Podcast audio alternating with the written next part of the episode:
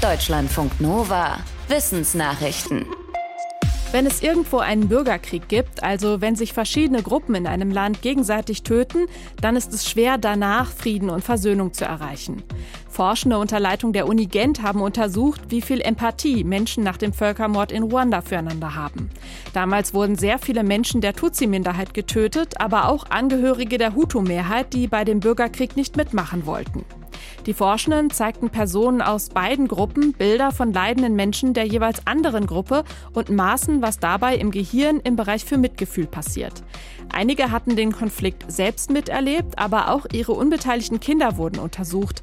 Es zeigte sich, dass die Versuchspersonen alle eher wenig Empathie hatten, auch die Kinder. Das änderte sich allerdings, wenn die Menschen sich bewusst dazu entschieden hatten, sich mit den früheren Feinden zu versöhnen.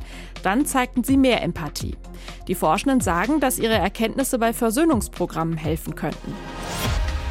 Gefühlt keine Überraschung nach den Temperaturen, aber jetzt ist es amtlich.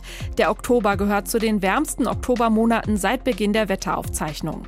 Nach aktuellem Stand geht der Deutsche Wetterdienst von einer Durchschnittstemperatur von 12,5 Grad aus.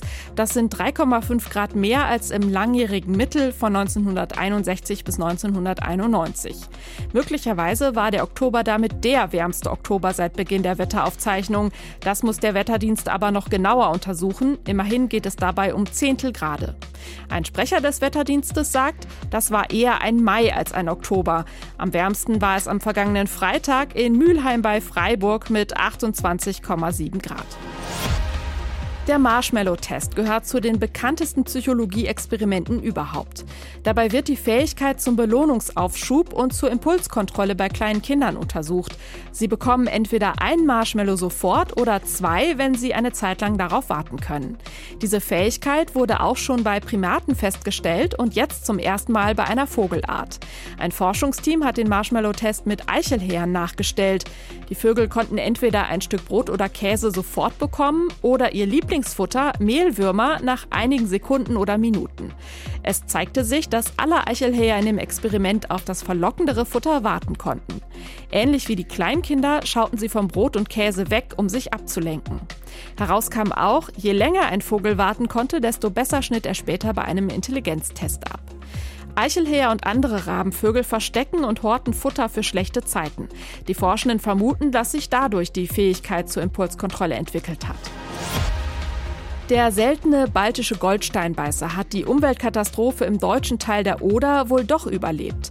Forschende des Leibniz-Instituts für Gewässerökologie und Binnenfischerei haben ein paar Tiere an zwei Stellen der Lausitzer Neiße entdeckt. Das ist überraschend, weil die Fische vorher noch nie in der Neiße gefangen wurden. In ihrem früheren, nördlicher gelegenen Verbreitungsgebiet wurden die Tiere nicht mehr nachgewiesen. Der baltische Goldsteinbeißer ist etwa so lang wie eine Hand und hat eine auffällige dunkle Maserung auf hellen Schuppen. Eigentlich lebt die Fischart vor allem in Osteuropa und Asien.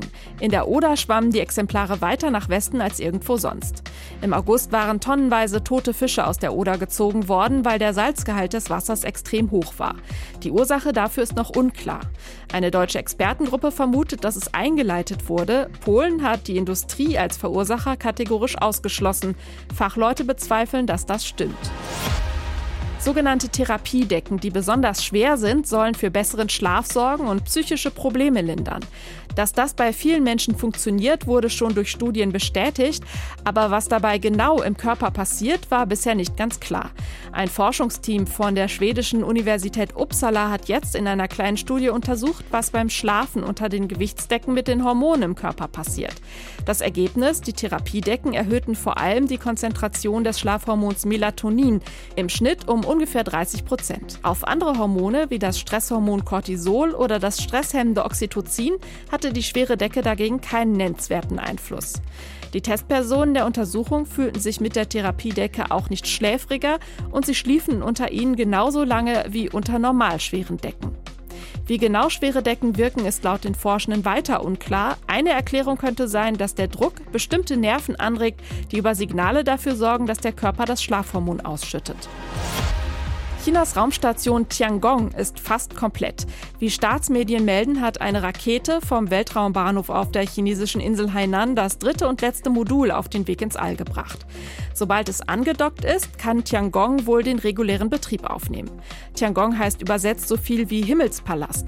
Die T-förmige Station besteht aus einem Kernmodul und zwei Labormodulen.